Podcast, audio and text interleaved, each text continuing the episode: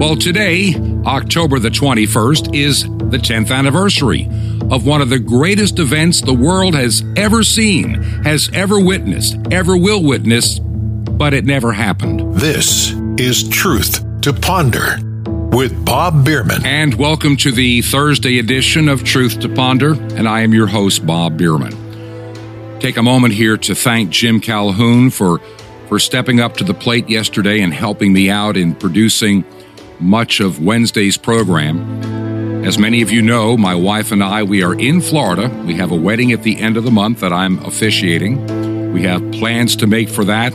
There's a technical project I'm working on, some ministry projects I'm working on. And I want to thank one of my dear friends who allows me a place to come uh, a few times a week where I can record in quiet and privacy to produce this radio program without some good friends out there, it would be very difficult, especially over the next couple of months. Well, today, as I said at the beginning of the program, it marks it marks a very unusual anniversary. Ten years ago, October 21st, 2011, was supposed to be the end of the world. That's right. Ten years ago, it was supposed to be the end of the world. Now, many of you may remember this, maybe you've forgotten about it, but I was reminded of it in an email somebody sent me that it's hard to believe that 10 years have come and gone. Harold Camping, several times in his career, made predictions of the end of the world. The, the loudest one that he made was 10 years ago. He predicted that in May, May 21st, would be the rapture followed five months later, October the 21st, would be the end of the world. And he used all of his radio station facilities and this massive ministry that he had to promote that message. Now, I've known people, a number of them around the country, that worked for that ministry back over the years, and they were disheartened on those occasions when he would make such a prediction. But this time around, 10 years ago, millions of dollars were spent on billboards. You may remember seeing them. May 21st, 2011, the rapture. Are you ready? The Bible declares it. The Bible says it. it, it it's going to happen. As I said, it wasn't Harold Camping's first go round uh, with a prediction of the end of the world. I can remember back in the 1990s, I was studying for the ministry and I was also working for a radio ministry in Northeast Georgia that was owned and operated by Toccoa Falls College. And when that prediction came out from Harold Camping in 1994, I can't remember the date, I think it was June the 6th or something like that, was supposed to be the rapture or the end of the world, whatever. I remember talking to the college president, and he and I were just talking about several issues within the radio ministry. And he happened to smile at me and said, maybe we ought to send Harold Camping a letter saying that uh, we would like to have him transfer the ownership of all of his radio stations and ministry to us um, effective the 6th of June or whatever the date was. And I actually drafted a letter and mailed it. Not that they ever responded, saying that we'd be happy if we're left behind to take over the ministry to uh, give information to people on what's occurring in this period of time. Apparently, they didn't believe it enough to, to take up the offer. But here's the problem, as we talked about last week. And, and by the way, I want to thank a number of you that have taken the time to write, email, or otherwise the program. When I did last Friday's program, which is also the weekend program for many, we talked about some of the strange things of the faith, the strange predictions, the strange uh, people that do all kinds of things that just really don't add up to the Bible. And we called it Simeism. Those that want to be able to sell you this power that they claim to have, uh, and, and it benefits them marvelously. In Harold Camping's case, and I want to defend him a little bit because I look back over his overall ministry, and the things that he and family radio accomplished, you, you can't you can't deny that for many, many years he was a pioneer in radio in terms of Christian broadcasting. He was born in 1921. He would have been 100 years old uh, earlier this year. And he had a vision, and by 1958, if memory serves me, he had developed what was called family radio.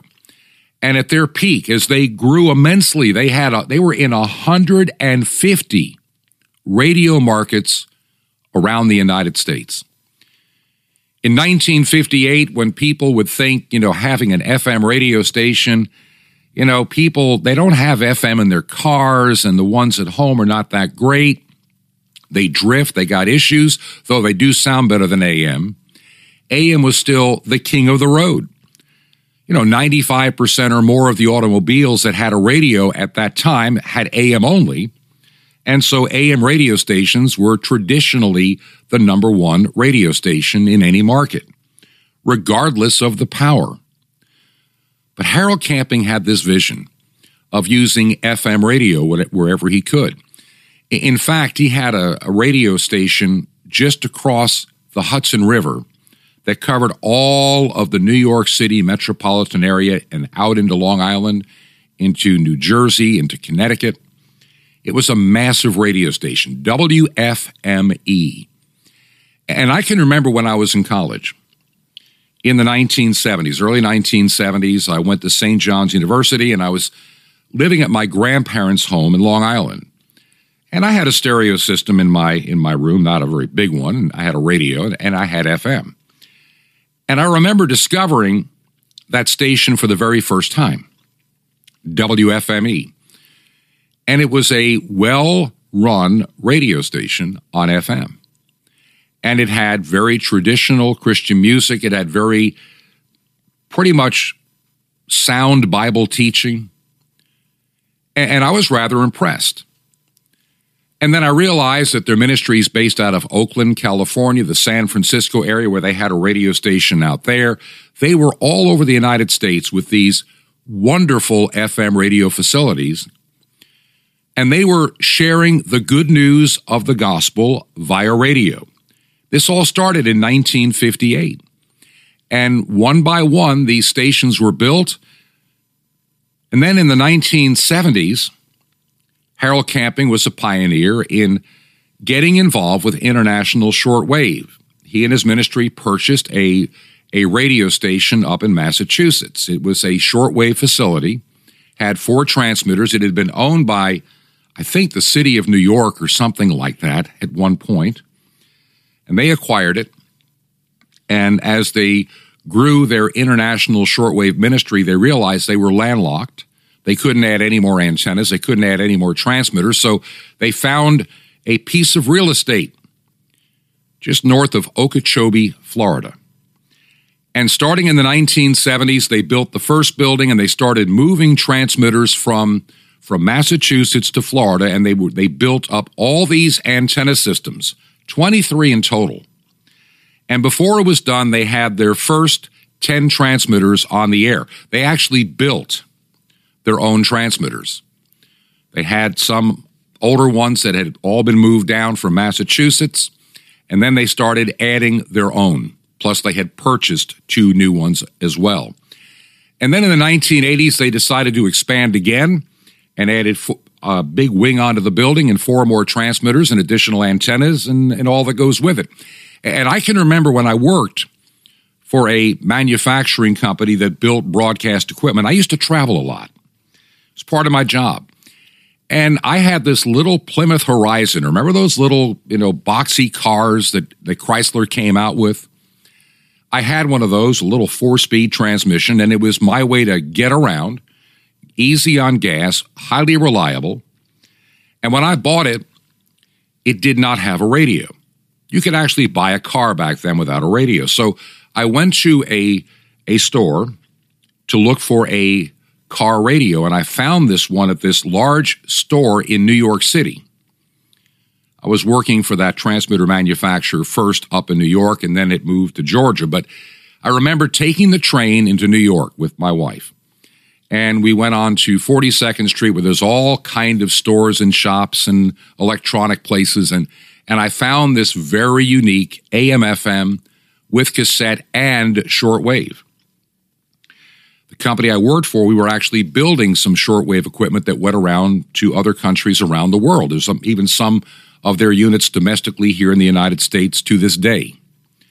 And, and I can remember I'd be driving somewhere and I get tired of what's on the regular AM or FM, and I never really played with cassettes much. And I would kick the button over to shortwave. And I can remember driving down a highway. First time I ever really heard the station, I think I was on the way to Arkansas and I was coming across the state of Mississippi on what's called the, the Arkadelphia Highway. And it's got to be getting close to 11 o'clock at night. And I'm tuning around the dial and I'm picking up Deutsche Welle out of Germany, and I'm picking up stations out of Cuba. I'm picking up all kinds of stations, some in foreign languages. Then all of a sudden, out of nowhere, I heard this music.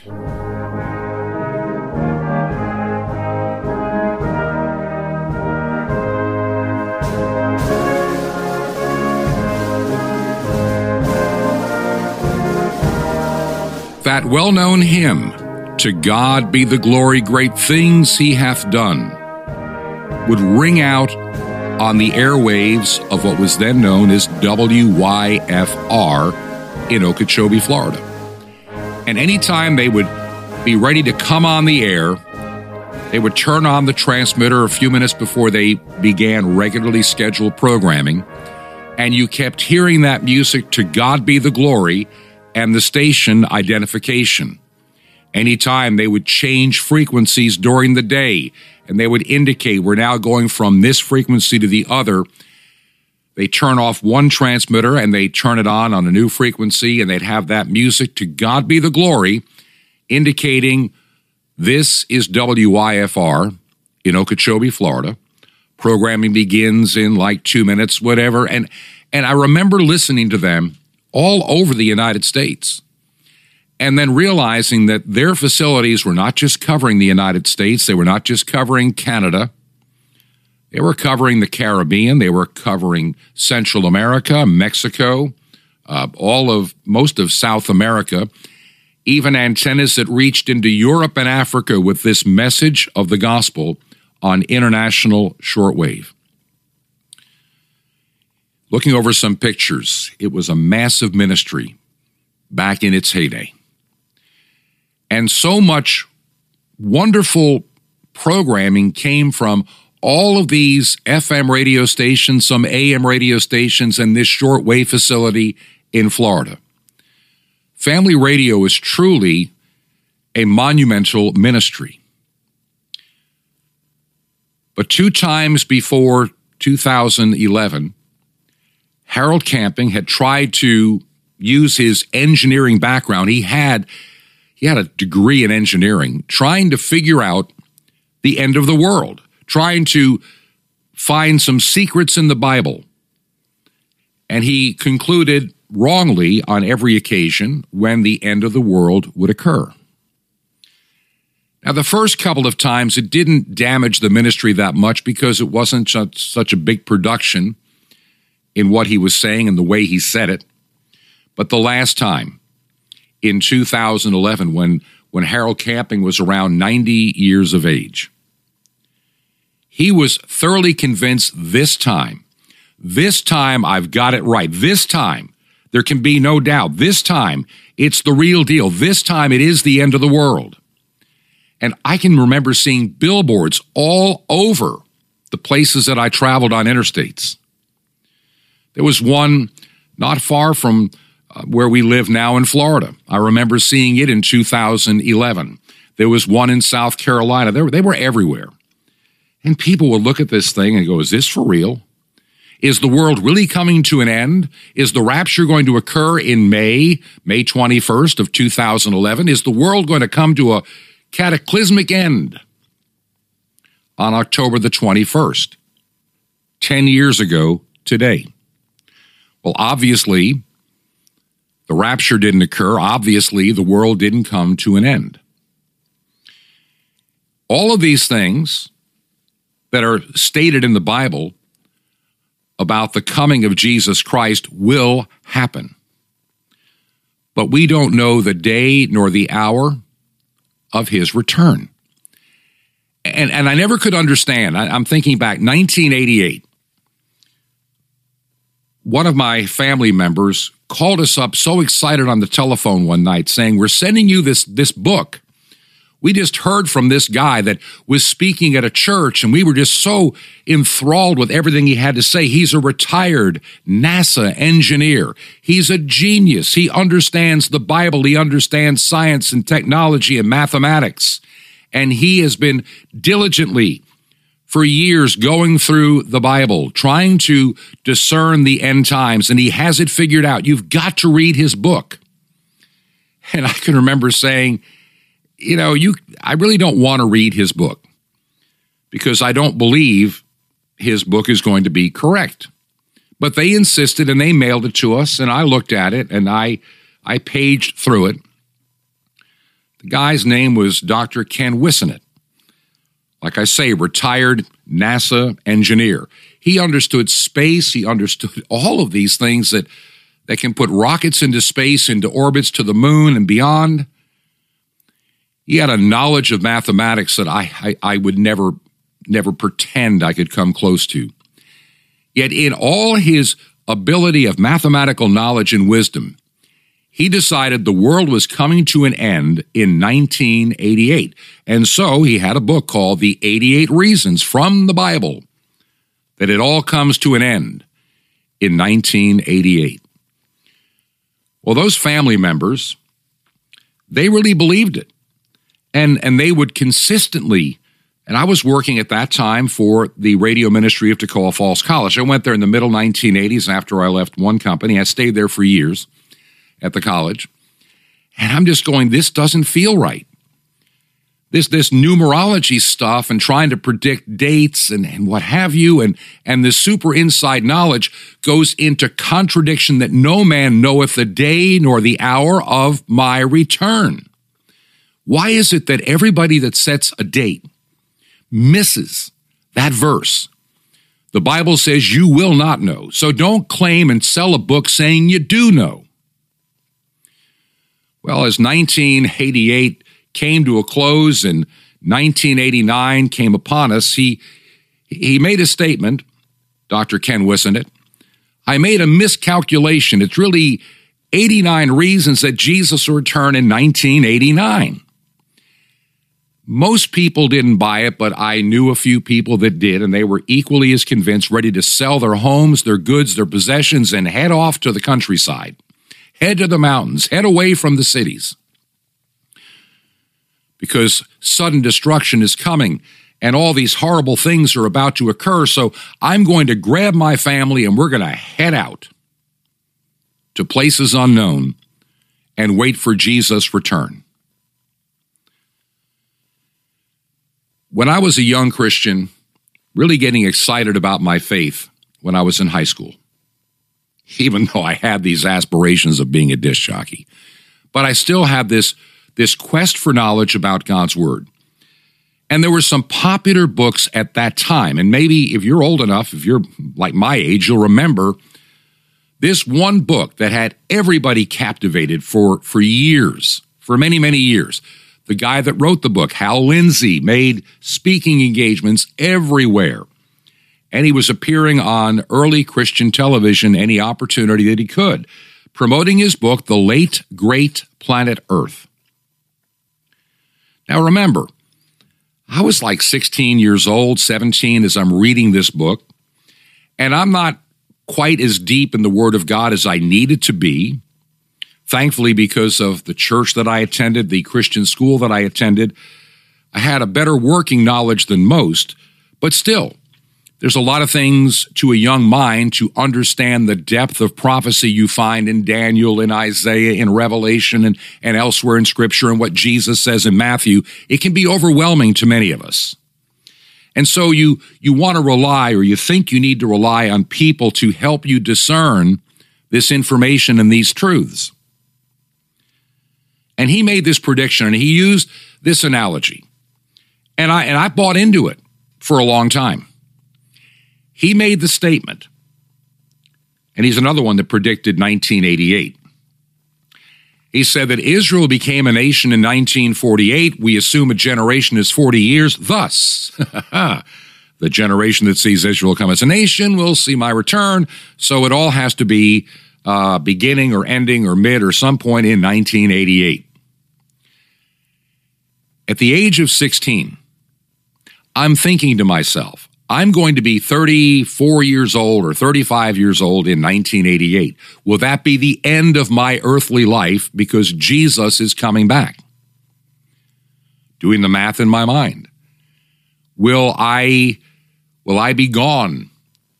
Will there be a rapture? Will be whatever I'm reading. And it was very compelling. I'd also read books like 1984 when I was in high school. They don't want you to read that stuff now because you'll understand what's going on in our own government if you ever did.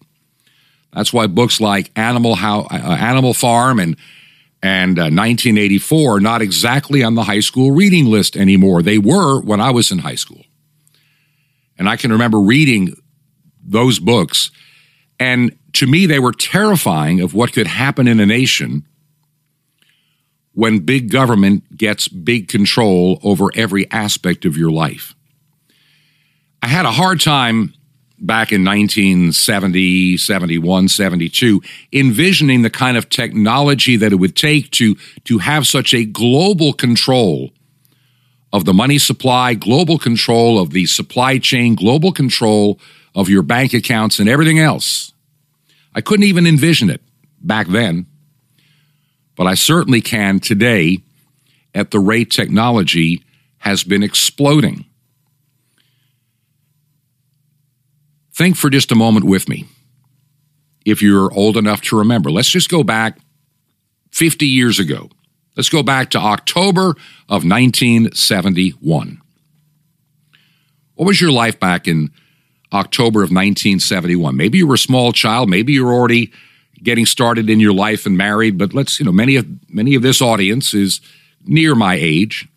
Maybe it's way before your time. But I really believed in 1971 we had achieved so much in our science and our technology and and we we had arrived was basically how I felt in 1971. I wanted a piece of understanding that technology. I wanted to be a part of communications and broadcast in the world's worst kind of way. And so I took every opportunity of my free time to learn more about electronics, more about broadcasting. Got my first job in radio when I was 17. Got into the engineering side a little bit later.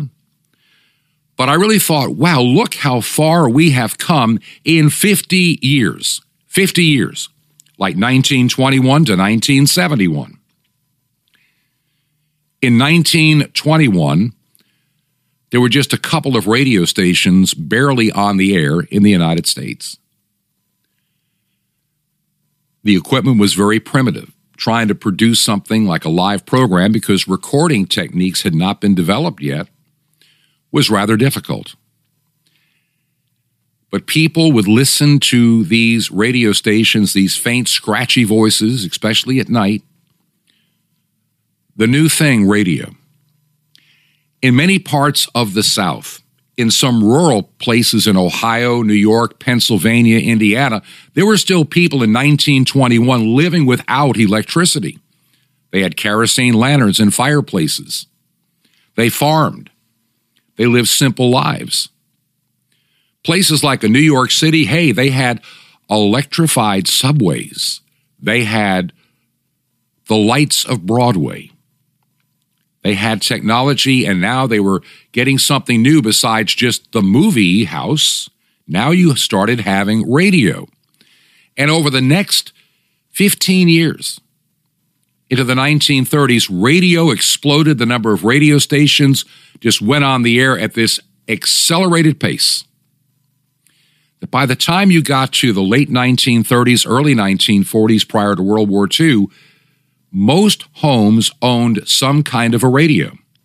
and people gathered around the radio at night to, to listen to drama radio programs, comedy shows, musical shows.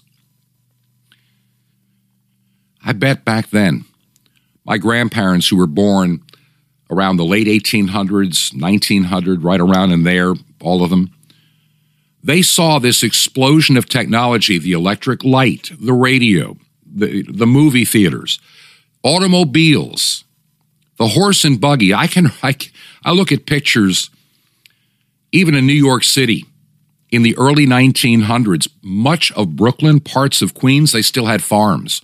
People still had horse drawn carriages and how fast the automobile changed the landscape. Increased trains moved people out of the city and into the first suburbs going east into Long Island and elsewhere. Technology was truly an enormous and wonderful thing.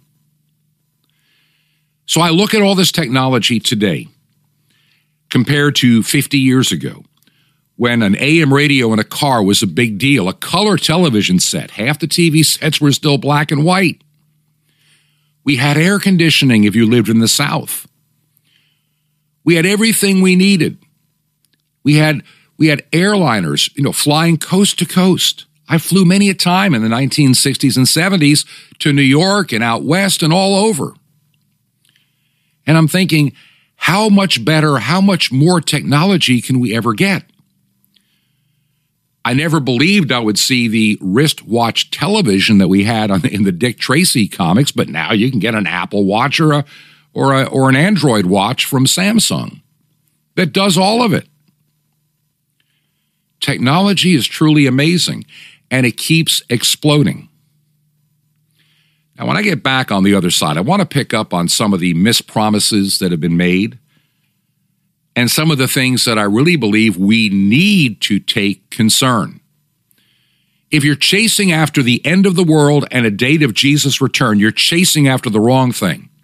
And the reason I say that is every time, and let's go back, think about Millerism in the 1800s. Jesus is coming back in the 1800s, you know, go out to the woods, go out to the wilderness, be ready for his coming. And then the great disappointment. And you look over history,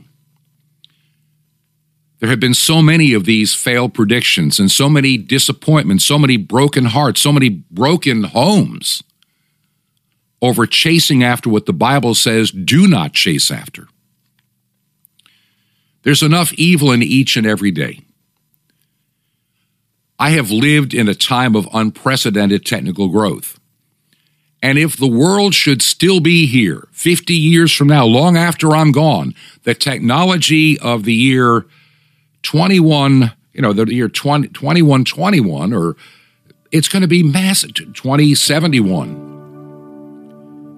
is going to be hard for my mind to even begin to comprehend with all that is occurring today. Do you believe in the ministry of, of Truth to Ponder?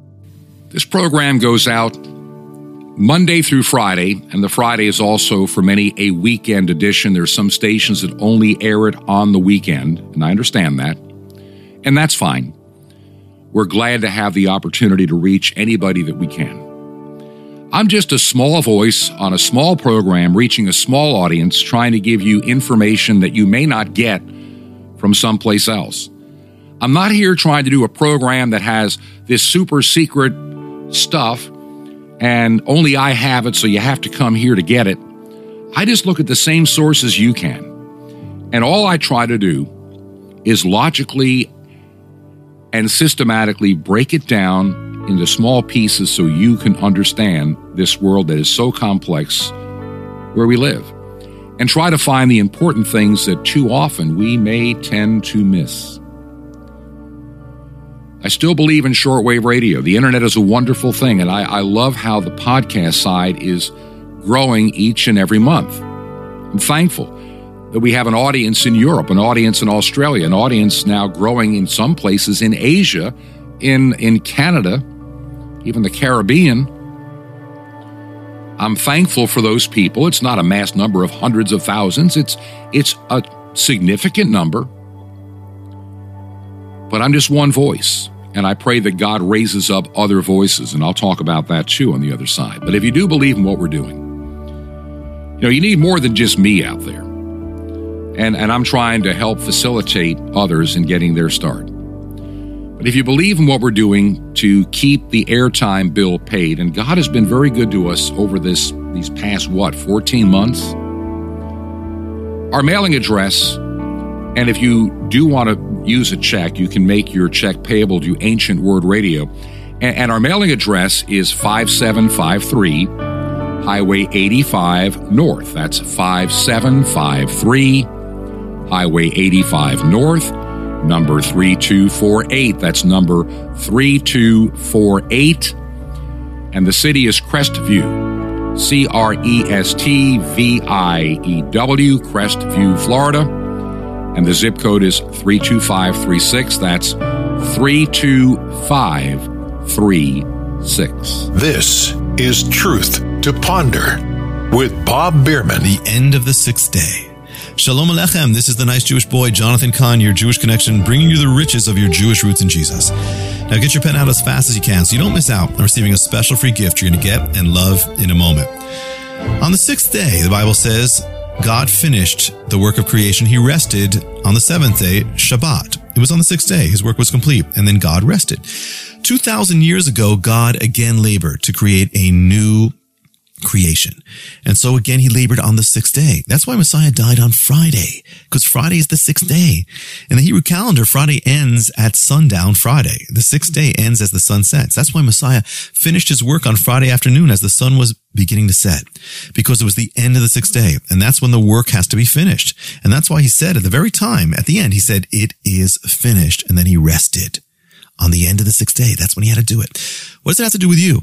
Everything. You see, we also labor. We try to make our lives complete. Most people live as if their life is incomplete, even believers. Never enough love, never enough money, never enough good works, never enough righteousness, never enough acceptance, never enough whatever it is. Always trying to complete ourselves, complete, get more. That's why Messiah labored on the sixth day and at the end, and he said, it's finished. So it can be finished for you. So you can be complete. And so you can rest. So you can stop seeking to complete your life and find your completion in his complete work.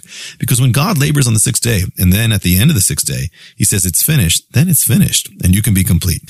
Not in your work, but in his. He came to make you complete, find your completion in him, and you too will be able to say, it is good and it is finished. And now I can rest. Want more? Ask for the sixth and seventh day.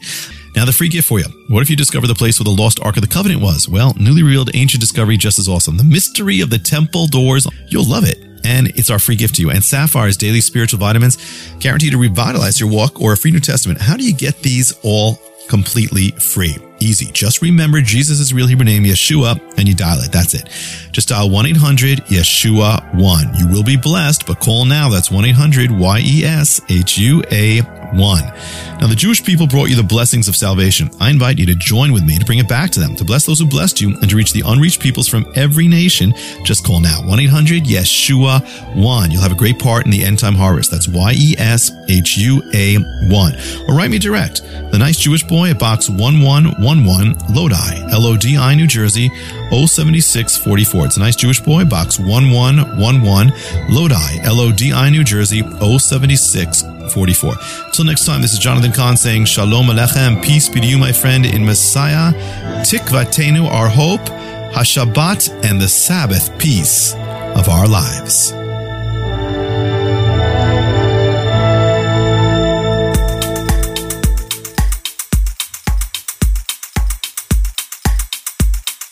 This is Truth to Ponder with Bob Bierman. And I want to welcome you back to part two of Truth to Ponder here on this Thursday, the 21st of October in the year 2021.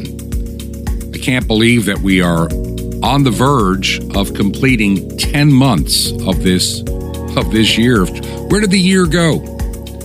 Where did this year go? I look at this radio program over the past 14 months that we've been doing it, almost 14 months. And we'll enter our 15th month um, in about a week from Monday. And I'm excited about how this program has grown. It's not something that I actually expected to see happen. When I first felt very strongly to go from a weekend only program And I thought I had enough on my plate with just that one program, but I just felt very strongly led to do this program Monday through Friday, with the Friday being also the weekend edition.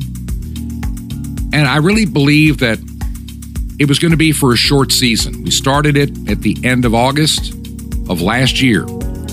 And it was in the midst of all the ups and downs and the changes of the narrative and the pandemic an election coming up in November, and just a lot of background noise, a lot of concern, a lot of people on edge. And and I just felt maybe maybe I can do a program to help some people. I can't reach everybody, but I can reach those people like you that are listening now that God puts into my path and maybe I can help you sort through all the news. There's so much news out there, and so much of it's not even true. Even I have a hard time staying ahead and, and making sure that the things that I share with you are true and accurate. I may miss, I may make a mistake, and it'll be an honest mistake, not something that I willfully did. There have been so many stories that have come across my desk. People have shared with me things that I've located, and and I feel like, man, I got to run with this story. But then I look at it and I think about it, then I start doing a little bit more research and find out, you know, there's something about this story that doesn't ring true. And even just as in the Christian world, you have your share of the false prophets and the fake teachers. You have them too in in the secular world of journalism and politics. People want to make you believe that they have the only source of information. I'm never going to say that. I'm just going to do my best to help sort out the things you and I are both seeing. I've listened to people over the past months and I'm not I don't want to get into this story per se right now, but I've listened to a lot of things about these treatments and vaccines that People have these wild ideas of what they may or may not be, and I've tried to avoid a lot of what I call the, the hype. I know it keeps an audience. I know it builds an audience. I know it can make some people that do these kind of radio programs or podcasts a pretty good amount of money. But see, that's not what I'm doing this for. God has met my need. I was thinking when we started the program last year, my wife and I were at our home in Georgia. Now, don't think that I'm a wealthy person because we have two homes. There's a long story. And it's funny how God provides you something and you think it's for one thing and it ends up being totally for something else. Our house in Georgia, there's a little story that goes with it. I want to share it with you real quick.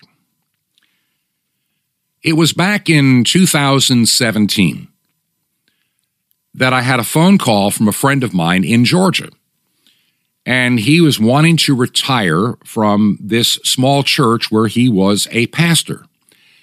Over the years, I had preached there on several occasions and I had been a visitor. And so a lot of the people knew who I was and they always enjoyed having me come to preach. And he said, How would you like to be the pastor of this church? Now, remember, my wife and I, we are living in Florida. I'm working part time with the shortwave station out of Okeechobee. I do, um, I'm semi retired, and but I was still doing some part time work, very limited. And I was also helping to begin a small church in Florida. And this guy kept calling. Bob, you need to really consider coming up here. It'd be just a wonderful place. You know, you, you just really would enjoy it. And I kept saying, no, it, it sounds wonderful and it's tempting. I'd, I'd like to do it, but I just don't feel comfortable doing it. My wife and I got talking. And, and he urged us to come up to pay at least one visit together and, you know, just spend a day with them. So we did. I have family in Georgia anyway, so to go to that part of the world, I could, you know, double up seeing family and I'll I'll speak at that church. And so we came up and we visited and we enjoyed our time.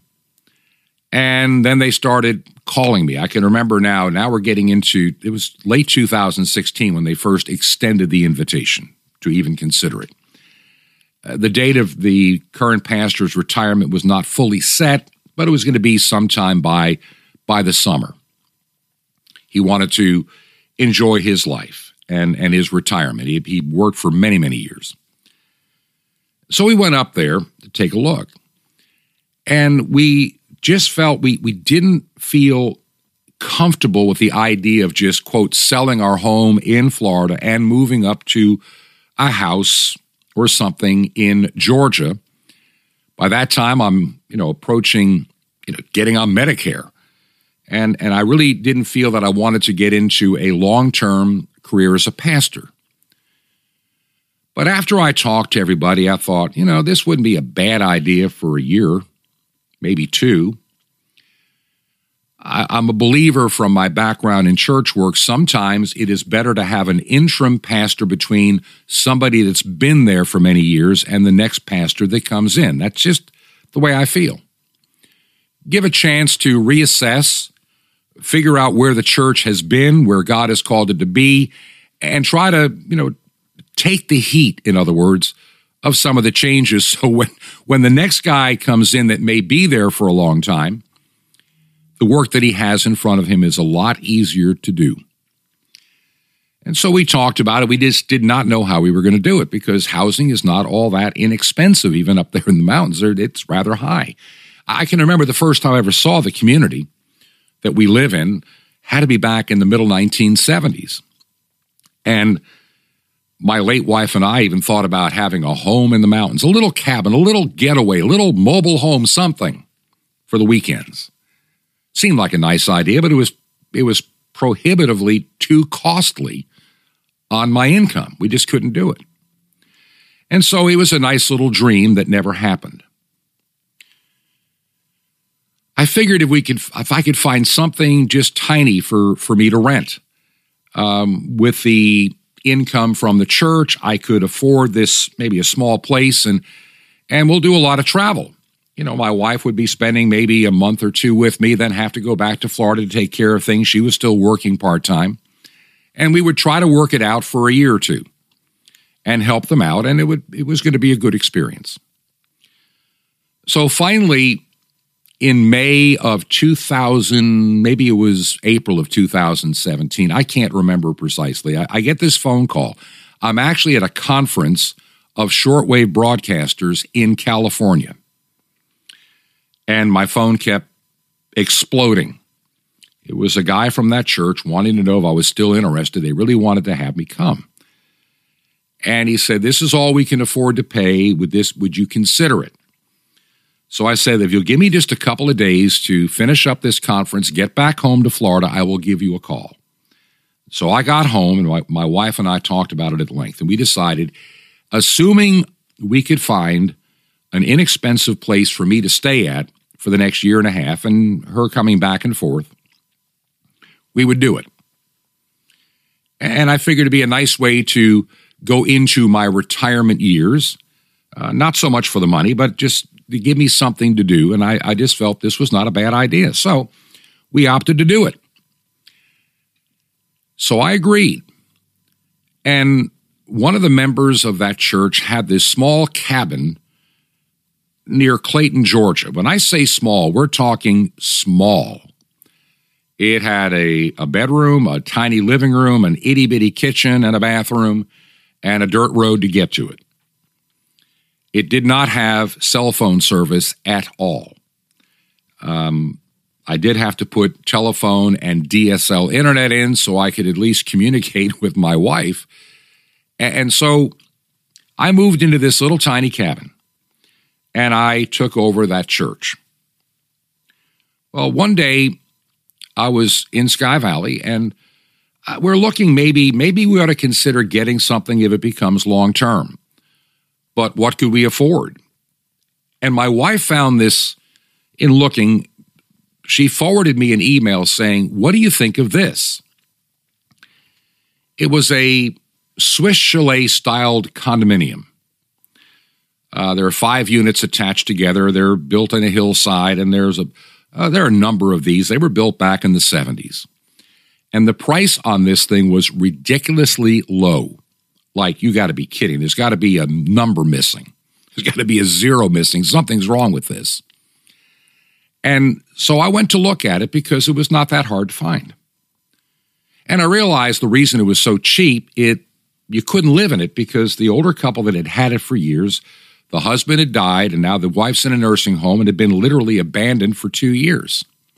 And it already had a lot of issues like a a bad roof, a bad heating system, the floors were terrible, uh, the kitchen was just horrible, bathrooms needed to be renovated but the price was literally like buying a used car. Literally. And so, being a builder's son, I talked to the real estate agent and I got a chance to go into this unit. And I'm thinking, you know, if I just did this or just did that, it could be livable for this. Or if I did this, it would even be nicer. And so I, we looked at it and we had some savings. And of course, you know as well as I do that money in savings right now, you get nothing for it. Nothing. You get not even a percent. And I didn't want to put anything into a risky investment. And so we thought about it and we came up with a budget. You know, the minimal budget, uh, the moderate budget, and the over the top budget on what we could do with this particular unit. And so after I had an inspector check out all the quote bones of that building and the foundation and everything that's really, really important, we decided to go ahead and we we took some money out of savings and we bought the unit. And over the next uh, nine months, I paid a carpenter and his helper and a couple of other people to help me renovate it. From, I mean, we stripped it down literally. My wife and we came up there and we would spend she'd spend her days at that cabin just ripping off old paneling and just tearing walls out never saw that woman work so hard in her life but six months later it started to take shape and all of a sudden we realized that by seven eight months later with the exception of the lower floor which is a daylight basement where the master bedroom would go everything was done except the downstairs and we could actually move in. There was a loft bedroom with bath, and it had now the new kitchen and it had the nice living room. We replaced the fireplace. And so we moved into, quote, as she said, we're living in our savings account. And hopefully, depending on how this world goes, it could be a good investment. If the world comes to an end unexpectedly, it doesn't make any difference. So Just trying to be a wise steward. And so there we are we've got this house and we finally got the, the downstairs finished. And then I decided the time had come. The church was, well, let's put it this way half the people I loved, the other half, they were a problem because they wanted to run the church their way, not God's way. And it came to a head, and we finally decided to part company. But at the end of it, we now have this other house. Never thought much about it enjoyed it a little bit during the summer of 2019, um, just a getaway, and it, it really helped us. And then the pandemic came in 2020. Now, we didn't plan on going to that house till like maybe May of that year, maybe even June, and just spend four or five months. And maybe we'd even considered making it a rental as an extra income. The pandemic came, and I was asked to serve in a nearby state to Georgia in their emergency management response. And so I went first to that, to our place in the mountains, and then from there I, I continued my journey on to the next location. And and it's a funny thing. Um, because of the pandemic, because of everything, my wife came up when I finished my work in May. I decided enough was enough. We've talked about it before. I'll tell you some other day. We decided just to spend our time and just kind of ride out the storm, so to speak. And then the radio program was born. And so I had this quiet place with everything I needed put together where I could produce this radio program. It actually was going to be literally a 10 minute video cast every day, maybe 15 minutes, with the name Truth to Ponder. But I'm a I'm not really a television guy. I'm more of a radio guy. So I I, I opted and thought about it and did some research. I Was talking to a friend of mine and I said I, I would do this, but it's going to take some money to buy some airtime. And he said, Let me give you the first seed gift to get you started and see how it goes. So he did, and I did, and the rest is history. And here we are 15 months later. We spent a lot of time in Georgia because of producing this radio program. It was just so conducive to being able to have the quiet time, the peace, small town, uh, to get away from it without being away from it. But the time has come to be back in Florida for a while and expand this ministry and get back to other ministry work that had been laying dormant for this past year. And so I, I look now, God gave us that place in Georgia for two reasons. It had nothing to do really with that, that small church that I assisted for about a year. It had more to do with being prepared to doing this radio program and having a place of retreat where people can come and visit and we can talk about the things of God. Because, see, our world is changing if you hadn't figured it out. The church as we knew it in 2019, for the most part, is never coming back, and in some cases, that's not even a bad thing. Truly, it isn't. Many nominal Christians, they took advantage of the pandemic as an excuse not to go because if I go, I'm going to get sick and I don't want to wear a mask and you know all that goes with it. A lot of denominations and churches that are really apostate, that truly don't believe in the gospel, promote and celebrate sin. They're the ones most afraid, and they're the they're having a hard time quote coming back. Well, that's fine. But the nature of the church going forward is going to change. It's going to change. It's going to have to. Look at the world today. I mean, even with, quote, vaccine passports in Europe and then stuff going on in Australia and the things even happening in many of the states in this country and, and a good chunk of Canada, the church was singled out in so many parts of the world as being a dangerous super spreader location though liquor stores and Walmarts and what have you were not. And so the church was considered non essential by the secular government. And incredible and just draconian and unreasonable restrictions were put upon many churches. There was one, one place where you could only have 10 people in your church. Didn't matter how big it was. You may have a church that only had 15 members, and you can now have 10. Your building could seat 500. You still could only have 10. It made no sense.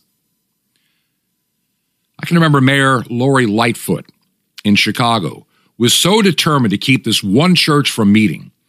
And she thought that these people park on the street when they go to church. We're going to tow every one of their cars. And so she did. Towed every car away. Funny thing is, None of those cars had anything to do with that church. She never apologized. Why should she? But you saw this repeat itself over and over, and this is just a warning shot over the bow to the church. And this is where Christians have got to realize that there are times that when the government says something, you have to say no to the government. What did people say? Well, the Bible says, you know, respect the authority of your leaders. True when they're doing God's work, when they're godly. But even, even Peter said, when given a choice of following the dictates of the state or government, whatever you want to call it, when they are in contradiction to what God has said, I will always do what God says, regardless of the cost. And that's where the church is in trouble. The church is not a building, it's not a fellowship hall, it's not stained glass windows, it's not fancy carpet in a big parking lot. The church is the living body of Christ on this earth. And I think here in America, we've lost sight of it. We talk about our church, and we're talking more about our building and our little groups and, and what we do in our four walls. We've lost sight of the greater mission that goes beyond the walls of the church. I'm going to get into this more tomorrow and a couple of news stories that I think we need to to see. These these should serve as a warning sign to us, as a precursor of the things we can expect. Whether this is the great tribulation or just a time of intense tribulation, time will tell. But I'm not going to predict, but I'm going to be ready either way. Will you? Do you believe in what we're trying to do here at Truth to Ponder? Do you believe in this ministry? And a lot of what this ministry is going to expand to do is to help empower small fellowship groups of Christians that may have to work outside of the regular church methodology we're used to in this country. That day, that day is coming and it's coming really fast. Maybe not where you live, but I can think of many places where it already has. If you believe in what we're doing and want to keep this voice active and on the air and as a podcast, would you consider, and this is really for the airtime, this is where like 99% of everything goes. If you make a check payable to Ancient Word Radio, Ancient Word Radio, that's our parent ministry. And our mailing address during these times of travel and work and ministry in Florida, so we don't lose the mail, so it's carefully accounted for is Highway 5753, Highway 85 North. That's 5753, Highway 85 North. Number 3248. That's number 3248. Truth to Ponder, 5753, Highway 85 North, number 3248. And the city is Crestview, C R E S T V I E W, Crestview, Florida, and the zip code 32536. One more time quickly. Truth to Ponder, mailing address 5753, Highway 85 North, number 3248 in Crestview, Crestview, Florida, 32536. You can also support us from the website if you so choose. And my personal email address is bob at truth, the number two ponder.com. Bob at truth, the number two ponder.com. This program is a labor of love, and, and I really, when you encourage me with an email or a letter or anything, you just don't know what it means to me.